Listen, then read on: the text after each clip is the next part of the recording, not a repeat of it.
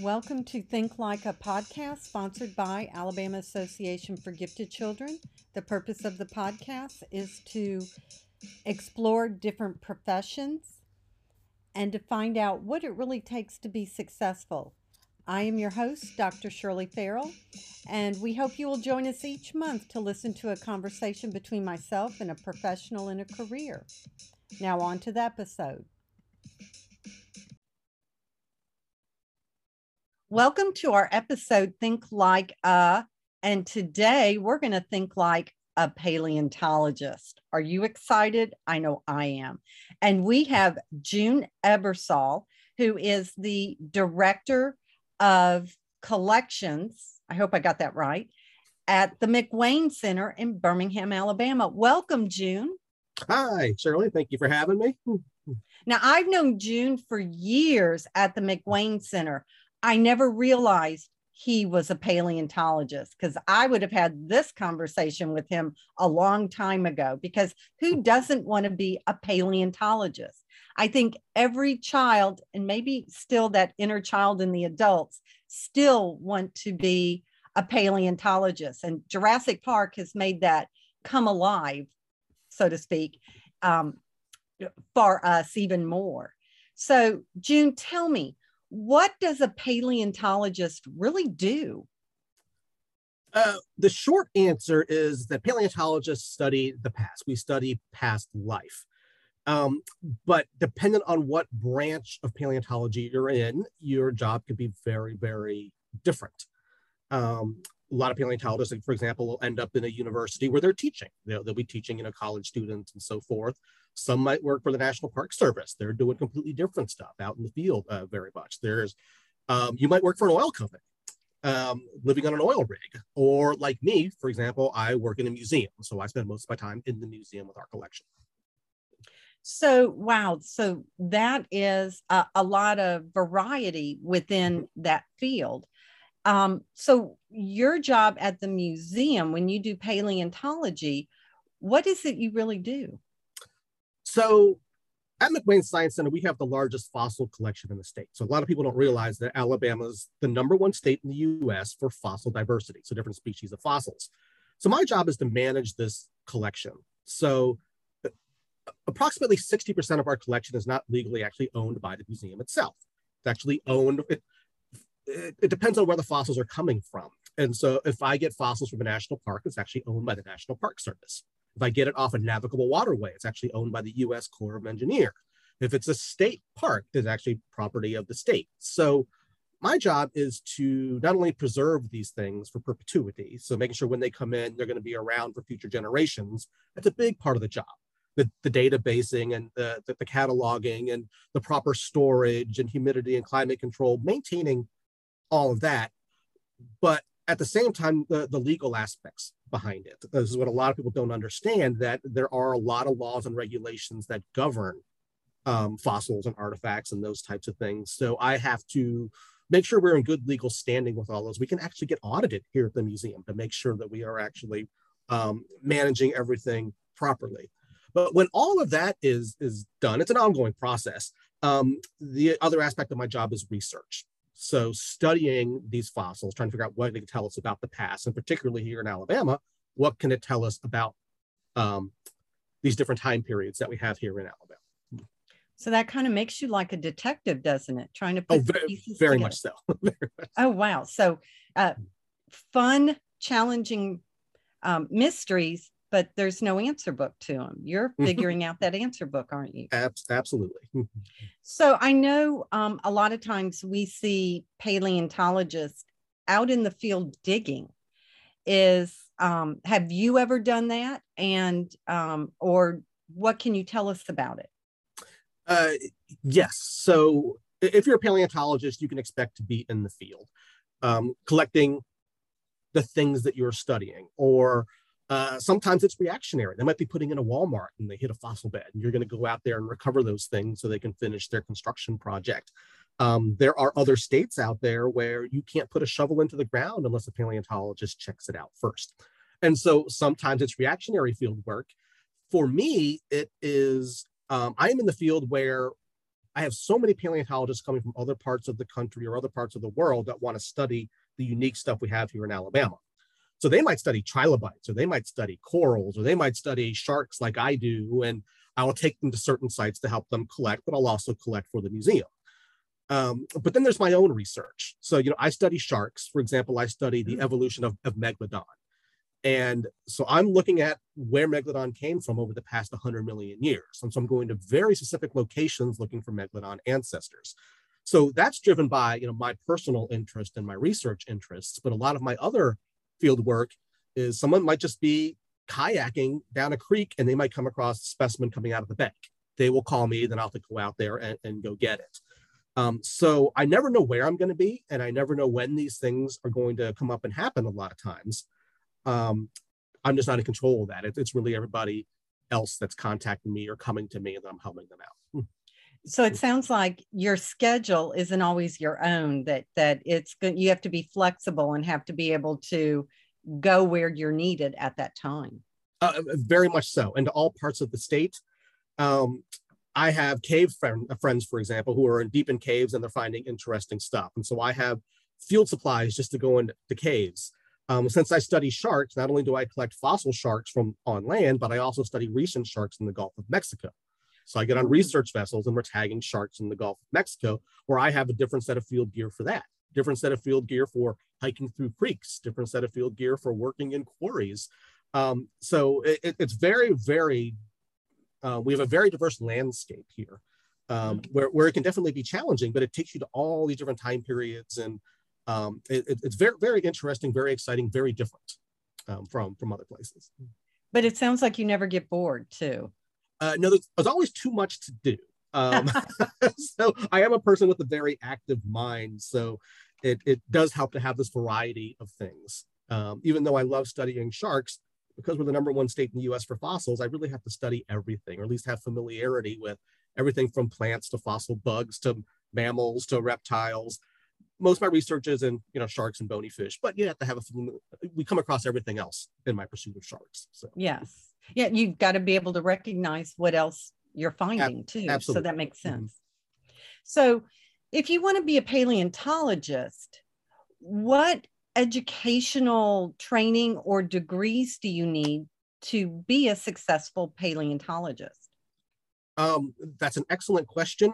And it's getting more and more difficult where there are very few paleontology positions. So when people think of paleontologists, they're thinking of vertebrate paleontology for the most part, the people that study dinosaurs and basically studying the animals with backbones. So if you want to study giant ground sloths, or if you want to study crocodiles or sharks or dinosaurs, um, you're going to have to get a very specialized degree, but you're going to be in school for a while. So what I tell a lot of people is, is that it's a there's very, very, very few jobs. There's actually more Major League Baseball players in North America than there are North American vertebrate paleontologists. Oh Meaning my gosh. You get a full-time position doing this, you have a better chance of making the major leagues. So I don't want to discourage anybody, but eh, really what you have to do now is you have to plan on getting your master's and then your PhD and then what are called postdocs, just to even be competitive to apply for one of these positions. So to break that down, there's several ways you can get into paleontology. And just to talk about the vertebrate side, the invertebrate side, which is studying the animals from the past without backbones. There are other jobs out there as well. For example, if you study microfossils, you can work for an oil company and actually make really good money. These are microscopic planktons that actually you can date them and it helps you find the oil. Big demand for that, obviously, because there's so much money involved, but it's a very, very specialized field. You'd go through a very specialized program, specialized degree, and so forth. But for what most people think about with vertebrate paleontology, you're either going to have a geology degree or a biology degree or a mix of both. So, starting with your undergraduate program, most schools will not have a geology program. Um, those are really going away across the country. But oh. As an undergraduate, if you started in biology or if there is a geology program, there are a couple classes, you're going to be taking those. But then you're going to be applying to a graduate school. And that graduate school, it's either got to be a pure biology focus or it's got to be a geology focus. You most places will to be competitive, you, you need to have both. but you're you have a better chance if you go to a place that has a PhD geology program. So you will go and get your dissertation. You're gonna have to study rocks. You're gonna have to learn geology. That's a, it's not just studying you know the bones or the teeth um, or the shells. It is interpreting that entire layer these things are coming out of. Um, so you have to know your geology inside out. You have to be able to interpret those past environments, figure out how the age of these things. Um, so you'll do your dissertation on a very specific topic. You'll end up then getting what's called a postdoc. These are postdoctoral positions where after you get your PhD, you'll apply either through National Science Foundation or there's other places out there that'll fund two or three year based essentially research positions where your your job as a paleontologist is going to be research um, where you're going to be not only out in the field collecting these things or working with museum collections, you're going to be studying them and publishing on them. Um, and, and, so to be competitive and to get a vertebrate paleontology position, you have to have a certain number of publications. Generally, the magic number is 20 to 30. Wow. Um, and so these are peer-reviewed journal articles, and that's just to be competitive. Uh, so a postdoc, a postdoctoral position is you're essentially getting paid to do your research. You have nothing else. You don't have to teach. You don't have to do anything. Your job is just to do research. So you'll have a host facility, whether it be a university or generally a museum, where your job is just to show up every day, five days a week, and do your research and publish. The purpose of that is to allow you to get enough publications and enough research behind you to um, be more competitive when these positions open up but it is also that there's actually but there's more people out there with their PhDs and postdocs. Two generally people get two or three of them. So you're talking four, five, six, sometimes eight years doing postdocs, wow. jumping around. Um, it's it's very competitive. If I were to open up a paleontology position today in my lab, within two weeks I'd have a couple hundred applications from people with PhDs from all around the country and around the world. Because there's more people now with these degrees and these backgrounds than there are actually positions. So it's uh, um, the people who make it are the ones that just don't don't give up. Uh, these positions aren't going to fall into your lap. You're going to have to go after them. Um, you have to be be aggressive, not stop working, don't lose focus. And but once you get one of these jobs, you're going to be there forever. Um, so you, I, I, there's a gentleman that I met in high school who was uh, probably 89 years old at the Field Museum in the basement working with fossils. He's still there today. Oh wow! You can work in these jobs forever. so, well, it, uh, but, but that's why there's not that turnover in, in the field. You really have to wait for someone to retire or pass away for positions to open up. Well, it sounds like you really have to love what you do because you're oh, yes. going to have to be persistent mm-hmm. and resilient and patient. Uh, uh, very much so. And you'll never be rich in one of these positions. You can make a good salary in a university position and stuff, but you're not going to own a yacht and you're not going to live in a mansion. So you have to love what, what you do. But it's such a unique job. It's for people that really love uh, the science. Um, there's a very adventurous component to it. There's a public fascination component uh, to it. So um, uh, for me, it's just just how interesting that the stuff is in the past, um, especially with me studying sharks, fossil sharks in the past, just so interesting. It just keeps me going. Oh, exactly. So, you know, we've we've talked about a couple qualities, the persistence, the resilience. What other qualities or characteristics would be important to have to be in this position? Um, most of the people with who are getting paleontology positions are going to end up in a in a university. So you have to be willing to teach. So the people that don't want to teach, you're going to be very limited in the jobs that are going to be available. So once again, you, you know, National Park Service or other government jobs or, or museums, if you don't want to teach, are your avenues. But again, there are very few of those positions and they're very competitive. Um, so universities, I have a lot of colleagues who have backgrounds in vertebrate paleontology who are teaching anatomy at a medical college, but their research happens to be in paleontology. Um, and so, so teaching is going to be a must. That's what's going to be paying your bills, but then your research will be in, you know, what your field of interest is or your topic of interest in, in paleontology. If uh, generally the people that excel in that are going to be your extroverts, so the people that are energized by um, by engaging with with people. But there's a whole other side of your introverts where being around people is draining. Um, the mm-hmm. introverts are the people that actually succeed very, very well in museums, where you spend every single day, eight to 10 hours a day by yourself in a lab or in a collection storage room processing mm-hmm. the specimens and working on them. Uh, the extroverts struggle in that environment because they just need the other people around them. They need to socialize. A lot of these museums, you might be the only one there, so working in the back. Uh, so the introverts do very, very well there. Um, so for me, for example, yeah, I don't find myself as a great educator. I never really had a desire to teach in the classroom, uh, which is why I never went and, and got my PhD. Um, I went the more of the museum route, I like being in the field, love being in the museum environment, but being more introverted. Um, my best days are when I'm by myself in the lab, just working with the stuff. Th- those are my favorite days. I get very few of them. those are the days I highlight on my calendar that are, wow, this, this is going to be a great day. I'm all by myself. oh my goodness. Um, so when did you know you wanted to be a paleontologist?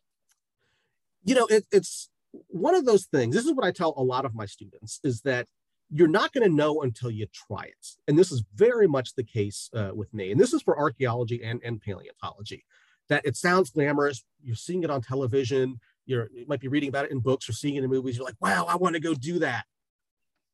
Until you get out there and do it, you're not going to know. And so I actually didn't know until I was in college and I took my first course on archaeology. And the day we stepped foot out in the field, I knew within 15 minutes, okay, this is it. Same thing with, with paleontology, with paleontology students. Until I take you in the field, you're going to be either hooked or you're you, you can't stand it.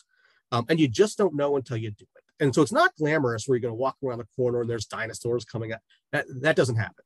Um, if you enjoy yard work, a lot of paleontology is kind of equivalent to to that if you love you know gardening and those types of things where you can go you can walk for days and days and days and weeks and weeks and weeks out in the field and hunt and not find a thing.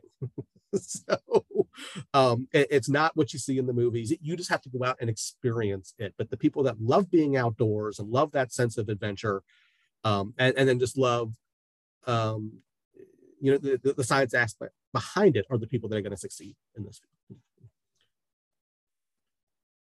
I, I can see where the gardening relates to it. I, I I love gardening. I think I would like paleontology then. Dig and find. Um, so, who or what inspired you to be the paleontologist? Um, the inspiration again, you know, for me came in college. So my background is actually in paleoanthropology. That's where archaeology and paleontology converge. So I was studying fossil humans out in Africa. So I was lucky as an undergraduate to have a professor who used to work for the Leakeys out in East Africa. Ooh. So we had actually started um, a, a, field program where every summer he was going to be taking students out. So I was in the first batch of students that he ever took to Kenya and Tanzania. So we were actually working for the, the Leakeys, investigating sites that they had discovered in the 50s, 60s, and 70s, and just going and surveying these sites. And so, um, being a bone specialist, I started off by I was very interested in what early humans were eating. So looking at their trash piles and, then figuring that out. When I came back to the, the States, um, you know, we don't have early humans here. So, you know, we, we, we don't have early hominids and, and, and so forth here. So, uh, but being a bone specialist allowed me to translate it very easily to paleontology. I mean, a bone is a bone. It doesn't matter what the, the age of it. You can figure it out and, and, and, and work with it and such, but not necessarily studying diet anymore. It's studying animals. And so I've kind of left the human aspect behind, but really what inspired me, um, uh, you know, it, it's sort of a tough question because when I came here to McWane Science Center, they needed somebody with an archaeology and paleontology museum background, and that's what I had, which is why I, I have the position here. But I had no idea I'd end up studying the things that I'm studying now. A lot of it is just a result of what we have here and the amazing things we have in the state. But there are certain things I started gravitating towards where I love ice age animals because once again, these are the you know some of the these are animals that humans actually had seen. But then um, sharks. For, for, I never thought in a million years I would study sharks, but it's almost exclusively what I do now. Um, but you know, just being around so many of them, the more I learned about it, the more interesting it became. Became, and the ball just got bigger and bigger and bigger, um, rolling downhill. So I don't know if there's a point of inspiration where knowing that doing something related to those is, I, knew right off bat in undergraduate school like i'm going to be doing something related to that whether it's in a museum or just being in the field full time but um, i had no idea i'd be sitting here studying you know megalodons and goblin sharks and those types of things and being on research vessels in the gulf. Never in a million years would i thought i'd end up doing those types of things. So i guess some of, of a pathway, your journey in your career is being open to the opportunities that come your way as well. Oh, uh, very much so. Um, the opportunities are endless. Once you have one of these positions, there's so few of us around, um, you get pulled in a million different directions. So it's, it's never a lack of opportunities. It's a question of what opportunities do you want to pursue? Which ones do you say yes to? Which ones do you have time to do? Which ones can you do and do do well? Um, not a week goes by where you know I'm not getting phone calls from people or emails from people um, needing help or needing advice or you know identify this or come check this out or so forth. Yet you can't do them all. Um, you know, film crews that want to follow you around, newspaper reporters that want to ask you about what you're doing, what you do. You can't say yes to them all. They're all interesting, um, but if you spend all your time trying to fulfill every single opportunity that comes up, there's no time to actually do the work that you want to do. so that makes sense. You spend more time talking about it than actually doing it. So yes, uh, but big difference there. So, what do you enjoy most about being a paleontologist? Uh, for me, it is um, just the learning aspect. I'm always a person that wants to learn more and more and more, especially when dealing with the fossil record. It just bothers me when I don't know what something is. Um, and so it's that personal drive, just wanting to know more and having a bigger, um, especially here in Alabama, where we just have so much stuff, but so little's been done. Um, uh, those are kind of my driving forces there, just the science behind it. That's what I really enjoy the, the most. Um, okay. Um, so it, it's it's why I'm kind of in the perfect position here, where I don't have to worry about you know, teaching um, and having students and those. I can bring on students if I want, but I don't have to. Um, I'm really there, just just my personal scientific pursuits. I, I can just go after. Oh, that is great. So that's that's the positive side of the job what do you dislike about being a paleontologist? Um, there's just way too much to do. so that the, the, the, biggest difficulty for me is um, again, there are just way too many opportunities. And you feel bad when you have to turn some down, speaking at a conference, or you know, I feel bad when a fifth grade teacher calls and wants me to come out to a classroom and, and talk to their class, but I can't because I have to cancel four other things in order to go accommodate that. So that's kind of the worst part, having to turn those types of opportunities down where I have to focus more of my time on the masses, trying to educate everybody as opposed to one person at a time. Mm-hmm. It's not saying the one person at a time is not important, but there's only one of me. Um, and so it's more important for me, for example, to teach a teacher workshop than it would be going to talk to a third grade class. I can educate the educators with this stuff. So from an educational standpoint, that is more important for me. So those are the types of things that I'd have to schedule as opposed to personal appearances and um, that those types of things. So uh, so that's always difficult. So having to say no to something is, is, always hard, but that happens more and more and more as I my time gets more fragmented. Um, so there's other sides of things that just come with the job where yeah, I don't like having to fill out permit applications, but I have to. yes. But I have to for the legal aspect of having the things that we have, or for me to go collect at a certain place. And um, uh, that, that, that, I, don't, I don't enjoy that. I don't enjoy the paperwork so much, but you have to do it. That's part of the job. Um, so, uh, so again, you know, my, my favorite days are when I'm just eight to 10 hours in my lab by myself, shark's teeth all over the table, and I'm just working. so, I love it. I think, I think we all hate the paperwork parts of our jobs. I mean, I think that just be, has become a natural part of it. Mm-hmm. So, for any aspiring paleontologists that might be listening, what do you recommend that they read or do in order to learn more about being a paleontologist? Uh, you know, one of the best things that you can do is um, get yourself out there in the field. So just about every state will have actually a paleontology society. There's two of them right here in the Birmingham area. Uh, they actually go out on monthly field trips. Join in on the field trips, get an experience of what it's like. So these are people, they're not professional paleontologists, but they're people that have spent enough time in that particular area where they know what the sites are, they have a good idea of what the fossils are, what you need to bring. So they line up permissions and everything, and you can go out there and and, and try it out. Uh, great experience, definitely for kids to see if they enjoy those types of things where knowing that once you get past the develop, developmental stage where most five to 10 year olds are just going to be enthusiastic about dinosaurs, memorize and name every dinosaur out of books and all of that, all that stuff is wonderful. And so for all you parents out there who are listening to this is yes, definitely encourage that in your kids, getting them to read and pronounce Latin names and so forth. But a lot of them by middle school will start phasing that out, where their interest in dinosaurs is being replaced by something else. But the, for those ones who you know, continue this into high school and so forth, getting them that field experience and continuing their their knowledge by you know even just you know walking watching walking with dinosaurs on television or getting um, yeah, the um, dinosaur books and so forth. All that stuff is fantastic building their knowledge base because it's going to influence where they're going to go to college.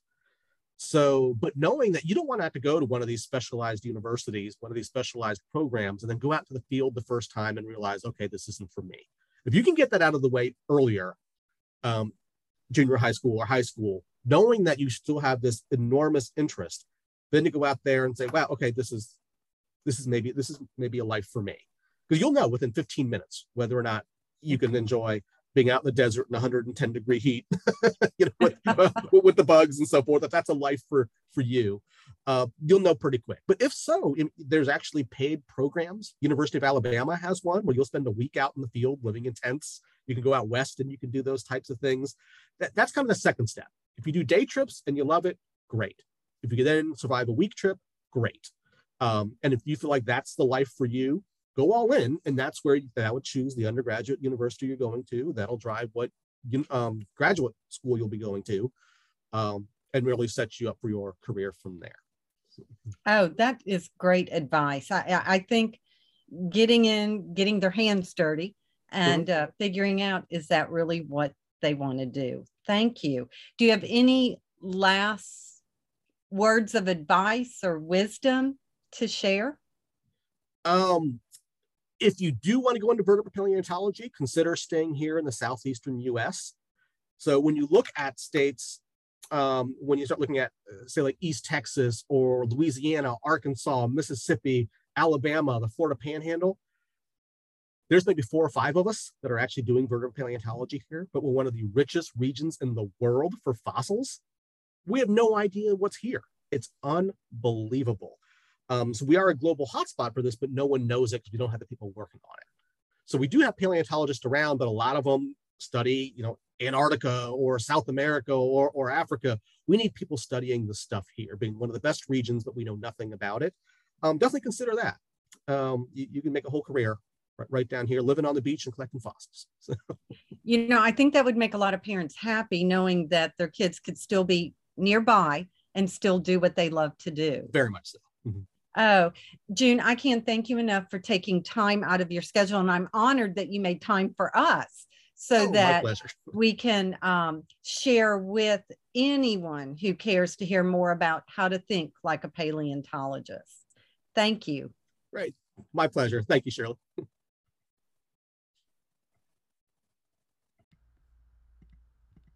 Thank you for listening to our podcast, Think Like A.